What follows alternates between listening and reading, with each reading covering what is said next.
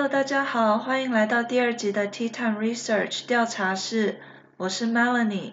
新冠肺炎从去年开始到现在也超过了一年，大部分的人也已经习惯戴口罩和经常洗手消毒。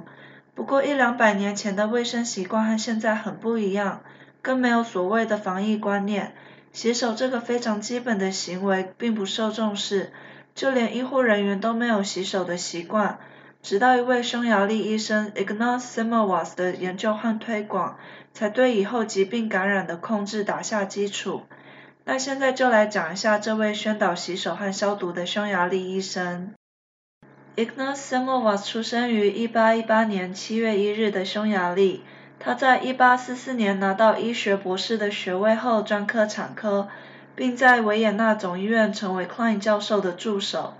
Semmelweis 成为住院医生后，主要的工作为教导学生、监督比较危险的生产，并在 Klein 教授巡房前检查病人。也因为这些工作，让他很快发现了医院里的产妇有极高的死亡率，而高死亡率的首要原因为产乳热，又称产后感染。通常病人会产生高热、下腹痛、精神错乱等症状。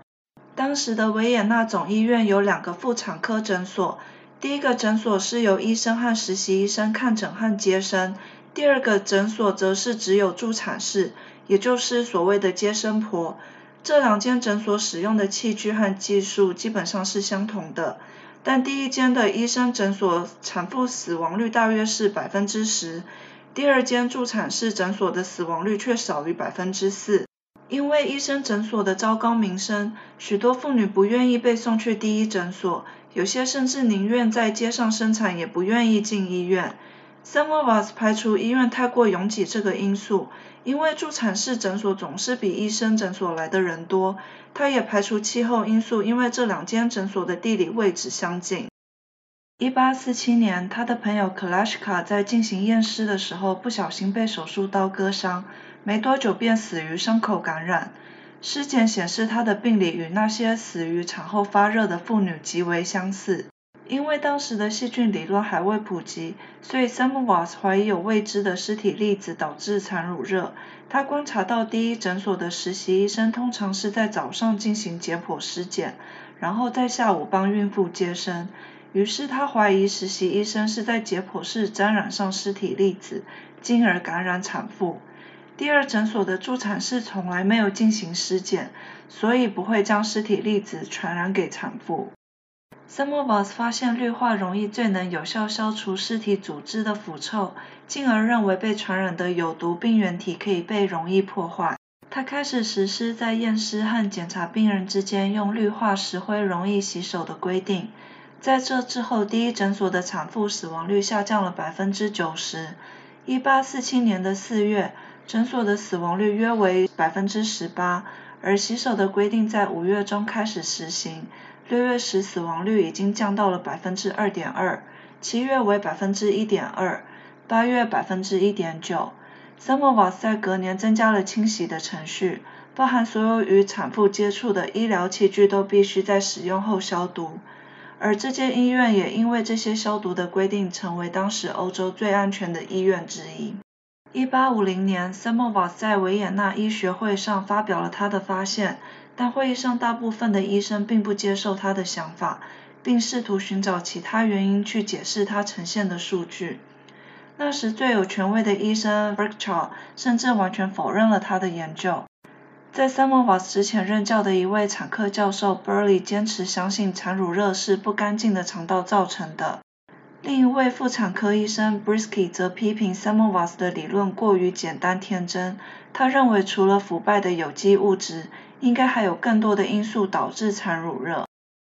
Samovars 的学说在当时被视为非常极端，因为他的观察与当时的医学和科学观点相互矛盾。19世纪的医学依然是建立在体液学说上，这理论认为人体是由血液。粘液、黄胆汁和黑胆汁组成，而疾病的产生是因为这四种体液的不平衡而造成的。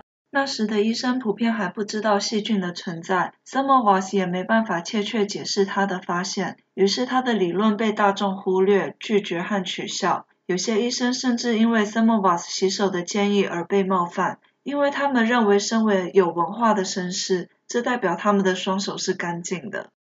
由于政治因素，他被医院开除，并遭到维也纳的医学界骚扰，最后被迫迁移到布达佩斯。在这之后，Semovas 经常给欧洲著名的妇产科医生写公开的谴责信，指控他们是不负责任的杀人犯。因为被大部分的医学界忽视和嘲笑，他开始酗酒并患上严重的忧郁症。也因为他对研究的执着，Semovas 无论对象是谁，都会把所有的话题转向产乳热和他的研究。